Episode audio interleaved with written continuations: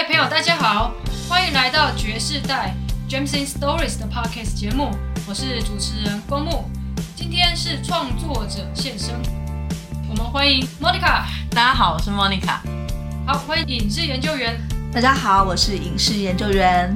大概前阵子吧，我有转介了一位家暴防治的宣讲师啊，到了 Monica 的课堂去啊。那个时候，其实呢，这个宣讲师他是试探性的问我了，那他需要的团体呢，大概要在十个人以上，然后最好是涉及在台北市，呃，新北市也可以，但是在比例上面要稍微少一点。我那个时候就左思右想啊，我身边有哪一些人比较适合，那就找爵士带里面的伙伴吧。那因为影视研究员在桃园嘛，所以他在这个阶段就比较不适合。那我就觉得，哎呀，或许 Monica 可以啊，因为他现在也在教书嘛。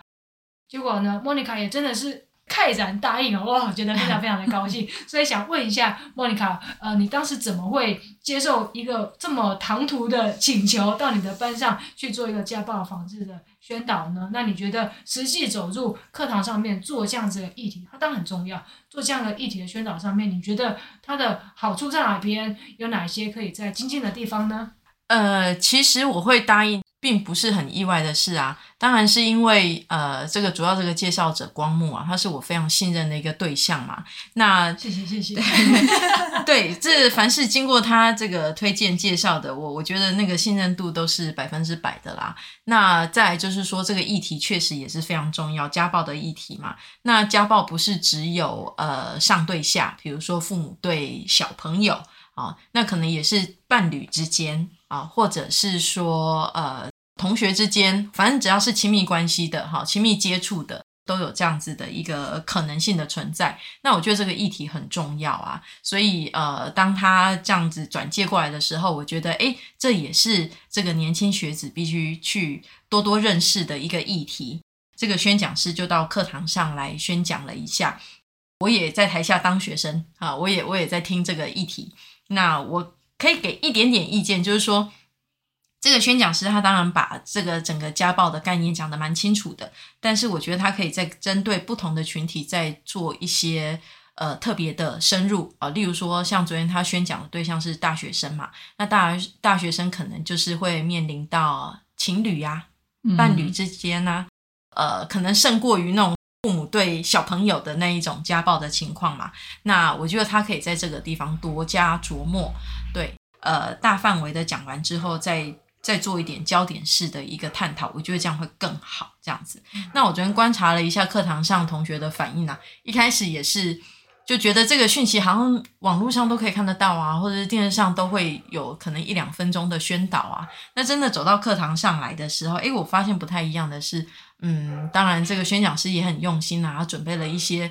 小礼物哈，比如说这个资料夹什么的，然后跟同学有一些互动这样子。那同学在这个被鼓励之下啊，也也做了一些参与。我觉得这是蛮好的互动。我觉得这些观念就应该从小扎根吧。呃，在宣讲师离开的时候，我问问一下学生说：“诶，那你们这样听了之后什么感觉啊？”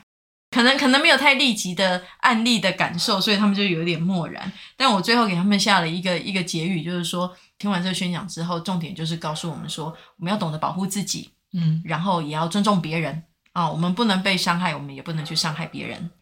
对，那个时候宣讲师当然在接洽的时候，因为他们其实要经过好几个阶段的宣讲的场次的累积了，在这个阶段要先经过应该是十几个次，那他进阶到下一个阶段，谈的议题可能又会再更深入啊。我我我当时接受到的讯息是这样，分级分制度的。呃，像 Monica 当然在课堂上面能够匀出十五分钟，就是让宣讲来这边做一个一个基本上面的介绍，我觉得已经很不容易了，因为他可能会一一定会去影响到整个课程上面的安排，还有就是前后连贯的问题。那我觉得可能宣讲师他可能也会顾虑到这一点，所以他没有办法做太深入的一个讨论。他可能是埋下一个种子，嗯、那当他知道遇到问题的时候，他应该怎么去寻求协助，或者是他可以有更其他的管道，他可以再去做资讯上面的一个探索。我觉得这个至少，嗯，很高兴看到在莫妮卡的课堂上面已经有这样子实际宣讲的一个案例了。我可以再分享的是，我觉得。呃，如果之后还有这样子的宣讲的话，其实我还蛮乐意再接受，因为我觉得刚刚光木讲了一点很好，就是我们播下一个种子，我觉得那个是很重要的一点。我可以再分享一下今年在忙什么。今年就是进入学校教课之后，我自己也学习了很多很多。那我也从学生身上得到一些反馈，让我有更前进的动力啊。就是呃，我在第一学期结束的时候啊。其实就有学生来跟我讲说：“老师，你会不会再开其他的课？”就是、是一个蛮棒的反馈，就是有没有机会再再上你其他的课？我说：“哇，那很可惜，因为我目前就只开一门课而已，这样子。”那我说：“那你之后在校园再碰到我，可以跟我打招呼什么的，这样我就还蛮开心的。”好，那在这学期的上课，其中有一个学生，他下课的时候跟我讲说。我说老师，我上个礼拜啊，在划手机的时候看到一个新闻，叫“灰色地带冲突”。我看到这几个字的时候，我很兴奋，我莫名的兴奋。我说你在兴奋什么？他说，因为这个你课堂上有讲过，我看到这个，我好像知道他在讲什么这样子。我觉得他给我的这个反馈，我觉得我我超级开心的。就像光木刚提的，就是这个宣讲师他在我课堂上或许只有十五分钟，可他播下了一个种子，就像我在。像这个通识课程一样，通识课程不是给学生做学学问用的，也不是在做研究用的。可我的目的是要引起他们对，呃，我开的课叫国际关系，那我只是要开启学生对国际事务的关心，对我们生活的这块土地、这个地球、这个世界要多一点的关心。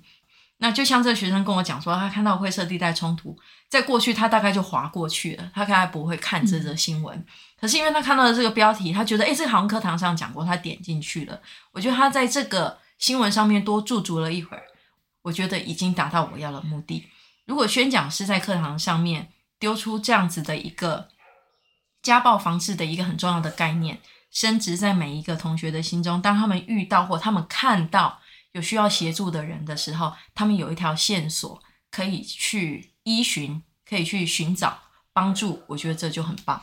我知道莫妮卡除了这这一年，除了在教书以外，其实你在你居住的社区也是担任要职嘛。那如果是就这个家暴防治的宣导的话，你觉得他如果走入到一个社区，你觉得他适合吗？就是他他是非常另外一个场域啊，就是他可能家庭暴力的发生也有可能。出现对，有可能存在，但是当他真的走到这个社区里面去，你觉得就你自己的经验，或者你自己社区本身的性质，你觉得它的可行性怎么样？我觉得它可行性很高，而且它的着重点会跟大学生不一样。我刚刚讲，在大学生可能可以多着重在呃伴侣之间的互动，可是，在社区，因为我们的社区其实跟我们的社会。是一个小的缩影啊，其实也是一个高龄化的社区。那大家知道，在面对家里面有长辈的时候，这个照顾者或者是陪伴者，或许是子女，或许是另外一半。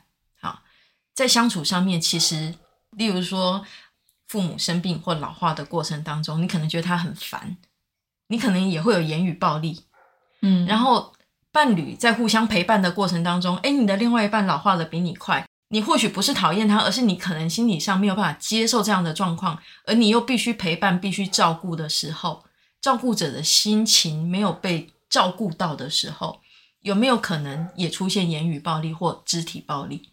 这个其实可能的。对，这个是确实存在的事情。那我觉得这个家庭暴力防治的这个概念，如果进到社区是可行的，尤其在我们社区是老年化的社区，那我可能会在跟。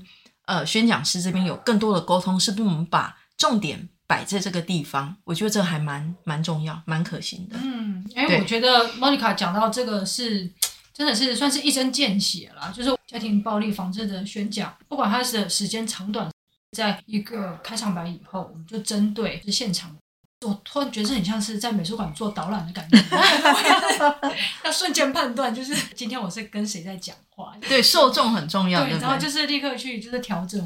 嗯，这个就是做任何一种形式的沟通的时候所需要具备的一个基本技能。能力，对，大部分人会习惯用同一套的这个内容或者是表达方式去跟所有人做沟通嘛，在训练自己更进阶啊，就是怎么样子去针对不同的群体，会有一些克制化的内容。这个效力会更好。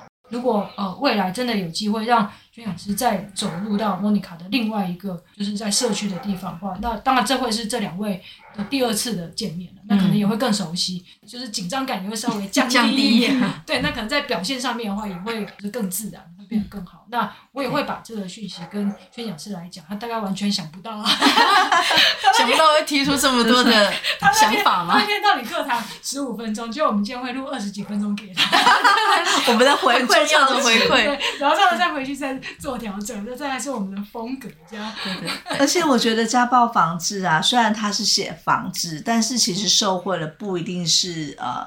家暴的那个对象，很多时候是刚刚像莫妮卡提到，很容易在不知不觉当中，我们成了那个施暴者，我们不知道。嗯、因为比如说最简单的，你可能会对你的伴侣有不耐烦的口气，嗯，你会用越来越难听的话去对待另外一半，可是我们不自知，我们并没有理解到这样的行为其实长久下也会对我们的家人造成伤害。我觉得这个宣讲可能不管是在社区或者在各种的场域，它可能是有两种的作用，一个是告诉我们自己说，你要懂得判断你自己可能受到伤害了，嗯、那你被伤害的时候怎么保护自己，怎么向外寻求援助。另外的是，那你也要提醒自己，没错，什么样的场合说了什么话，你可能会对别人造成伤害。比如我现在当了父母。那我就要有警觉性，知道说我今天对我的小孩讲了什么话，做了什么样的动作，那可能也是一种家暴。对只是我们可能在过去的年代，我们习惯于爸爸妈妈是用这种方式跟我们相处，我们可能觉得没什么，但事实上会不会其实有某种程度上对我们的小孩已经造成了伤害，而我们不自知？我觉得它的意义跟扩展性可以再更多元。哎，会不会桃园也会有这样子的？是不是也要接洽到这边来？哎，因为其实它真的是蛮重要的啊。是的啊。大家以为暴力不存在吗？我其实暴力无所不在啊。嗯、然后他用各种样的形式，他可能渗透出来。现在很多路怒族嘛，然后、嗯、然后也有很多人是玻璃心，就是一下子像刺猬一样，表现的形式非常非常多种。但是我觉得这在东方社会是很 tricky 的现象，因为比如说，哦，我们其实邻里之间是大家很呃关心彼此的，呃，像我们家的小朋友正值呃就是情绪反应很大，所以他经常用大哭大闹的方式来表达他对于我们的。管理的不满，嗯、那我就会经常受到关心，说：“哎，昨天有听到妹妹 哭得很大声哦，有没有发生什么事？”我觉得其实我们的邻里是做了一个非常好的示范，嗯、因为他要适时的知道说小朋友有没有受到不当的对待，嗯、但是这个时候其实。呃，某种程度上，他们也没有办法干预太多，因为当我讲说哦，没有，他就是只是跌倒了哭的时候，其实他们也不能干预太多。那我当然是，并不是说我有家暴，嗯、我的意思是说，这种状况，我觉得在社区是应该要多多宣导，但是实际上呢，哦、呃，处理的时候还是有时候会面临一些比较尴尬的场合，嗯，会不会有？但是我觉得，如果说每一个人都有这样子的观念的时候，其实我觉得是可以判断的啦。嗯、例如说，你刚刚提到说小朋友跌倒的哭闹，跟他真的是被虐待、虐打的那种声音，我相信大家是可以判断的。对，所以我觉得有这种警醒，我觉得很好。然后有这种关心，其实有时候我们也不能太过刺猬，就是我们可能可以好好的解释，然后他们其实是有判断力的。所以把这个每一个预防针打在每一个人身上，应该可以降低蛮多这种暴力的。对对对对对对。对啊，像我我住的地方是一个算是老的街道啦，距离跟距离之间还有隔音啊。除非你后来有在重新装潢，家可能会加装什么气密窗，所以声音比较不会传出去。但是有一些家户，他可能就很多声音会传来传去。那我就真的是有一次，我就在家门口啊，他就从对面就是走下来。然后就打电话，直接打给警察，说他一直听到他们隔壁有传来那个哭叫的声音，说他怀疑有暴力的情况发生，就请他们关心一下。嗯、然后我那个时候，我想说，哎，是不是我都气密窗关起来没有听到，没有听见？可是你看，你就你就会感觉到说，你听到那那个人在打这通电话的时候，其实我的心里面还是觉得蛮温暖的，嗯、就是对他他真的会有做这样子的一个通报，不管是或者是。不是，但是至少有人他是有这样的意识，而且他有、嗯、有这样子的道德勇气来做这样的事情。嗯、我觉得，嗯，我觉得至少这是一个好的一个行为了。然后至于他有没有反应过度啊，他是不是又怎么样，嗯、那个是后话。对，对我觉得这个是在正式处理的时候，他可能会有专业上面的一些就是规范嘛。然后，但是我觉得至少就一般的居民或者是我们邻里或者是朋友之间的关心，这个第一步，我觉得我们可以把它建立起来。我觉得是一个好的事情，是蛮好的事情。嗯、对对啊，那像莫妮卡社区这边，因为我知道你也是担任主委嘛，你还有没有处理过什么样子的疑难杂症，或者是对你来讲算是最有挑战性，也让你的就是人生的境界往上提升的哦，有哦，有哦，你这个问的非常的、嗯、非常的，你怎么知道我有遇到一些事？对啊，因为其实你也是忙翻的，所以才会就是在这个这一年比较沉潜，哦、但是也是让关心 Monica 的听众朋友们知道说，其实他是在身体力行爵士在这件事情。在我接任主委的第二个月的时候，其实就发生了一件蛮蛮大的事情，一个蛮年长的长辈哈，他因为就是应该是久病厌世吧，在家中就是就是。嗯，他结束了自己的生命，这样子。作为社区的主委，当然这件事情是一定会被通知的，这样子。然后我我一开始出现的念头是，哎，怎么这么倒霉？然后又开始很传统的观念出现，啊，是不是我是因为我是一个女人，我镇不住这个社区或怎么样？就是一些很奇怪的想法会出现。不过这这个奇怪的想法没有持续太久。大概可能只有十分钟左右，因为还是有一些很重要的事情是必须要社区配合合作。后来实际去帮忙处理一些事情之后啊，我内心告诉我自己说，这跟性别没有关系，这跟你什么时候接任主委没有关系。这个其实你面临到的是一个生命，他选择结束。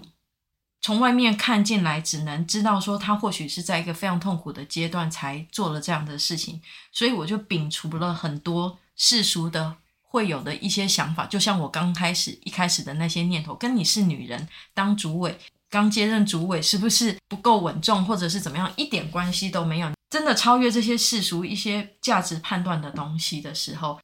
我只是好好的面对，好好的处理，好好的把这些家属安抚好，然后让社区恢复平静。因为毕竟社区发生这个事情，还有很多其他的住户会感到不安。这个出事的家属可以得到一个安慰，然后让其他的社区住户不要把它太恐怖化，那也不要再去多有一些奇怪的说法出现。我觉得这个给我自己是一个很大的一个提升跟教育啦。应该就是说，我们就是回归到这件事的本身，对，然后我们。在这件事的本身应该用什么样子的态度去处理就好。至于其他的后续衍生效益，或者是是因为什么原因而造成，那已经不是当下最重要的事情。对，对，就是你没有办法下任何评断，你只能面对他已经做了这样的一个决定。我们遇到很多事情的时候，可能太多过多额外的联想，他会去干扰你当时最应该做好的那一件事情。嗯呃，一个生命，他选择了自我了断了，那应该要去好好关心好的，就是他的家人，还有整个社区，这是主委的身份嘛。那至于其他的那些流言蜚语，或者是自我的一些臆测，比如说对、嗯、对于房价的影响，对于这边气场的影响，什么这些，全部都是其他的枝微末节。因为你如果太被这个这些事情影响的话，你反而没有办法处理好你应该去关心的对象。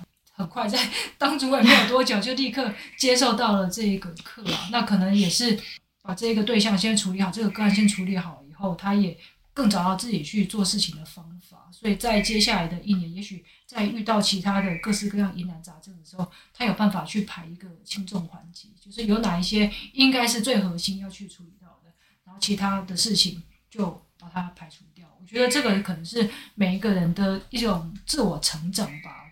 对，呃，很多世俗上面的价值判断啊，其实，在你真正要做事情的时候，那些是最不需要的，嗯，最不需要被考虑到的。就是你只要思考你面对到的事情的本身，正义在哪里，他该怎么做才是对的就好了。那这个是我在当主委的第二个月就碰到的第一个考验。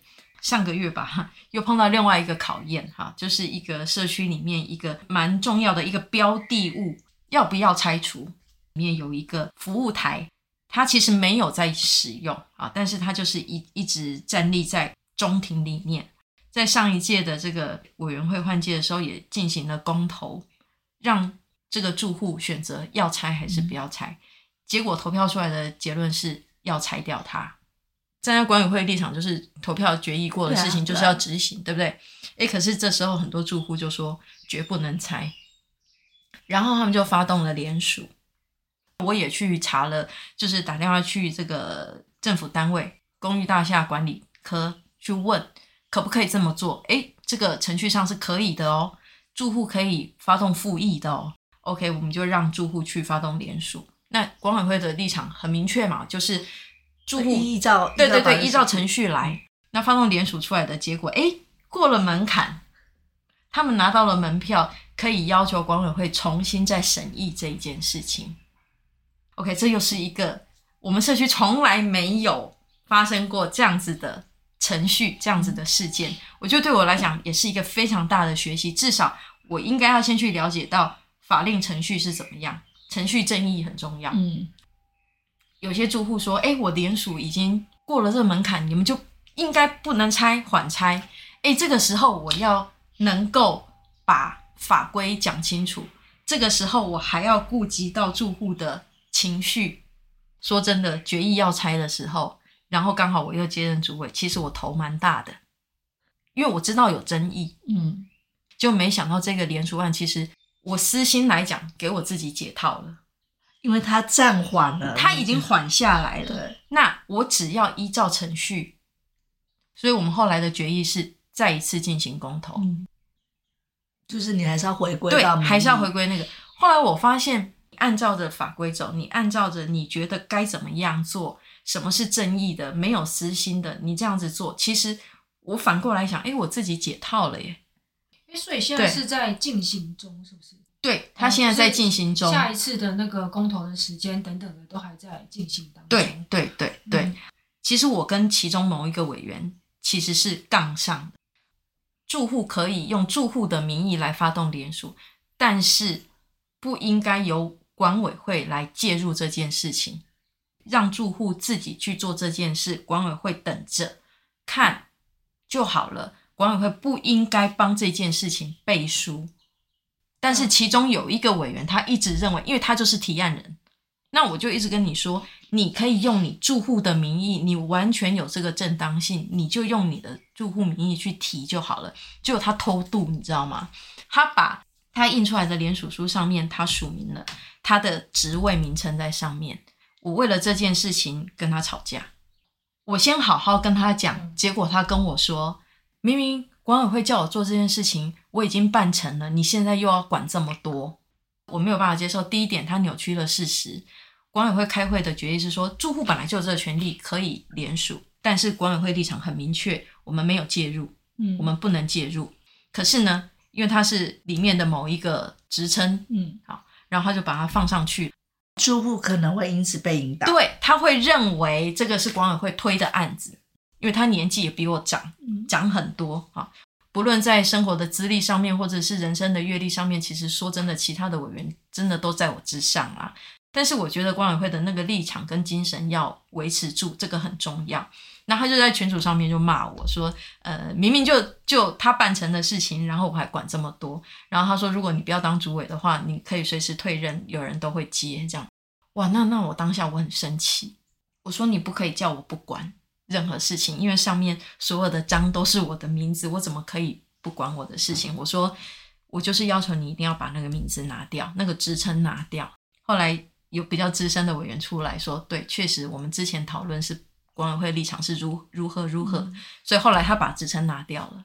因为这个争吵的过程，其实很多委员看不下去，然后就在群组上面要求那一个委员要跟我道歉，就是有一个很资深的委员。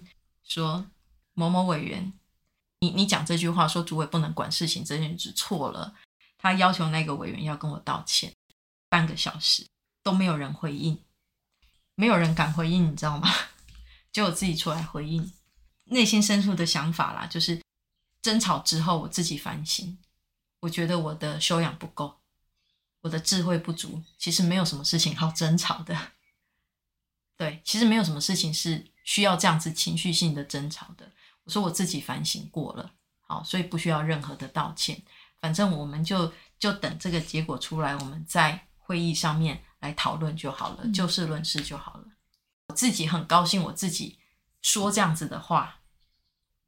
没有遇到事情的话，会不知道自己可以到什么样的程度了。就是你心胸可以到哪？一直用事情来磨自己嘛。嗯、这个是当然不是自己求来的，可是他就是会遇到这个位置上面，你就会遇到用这个事情来磨自己。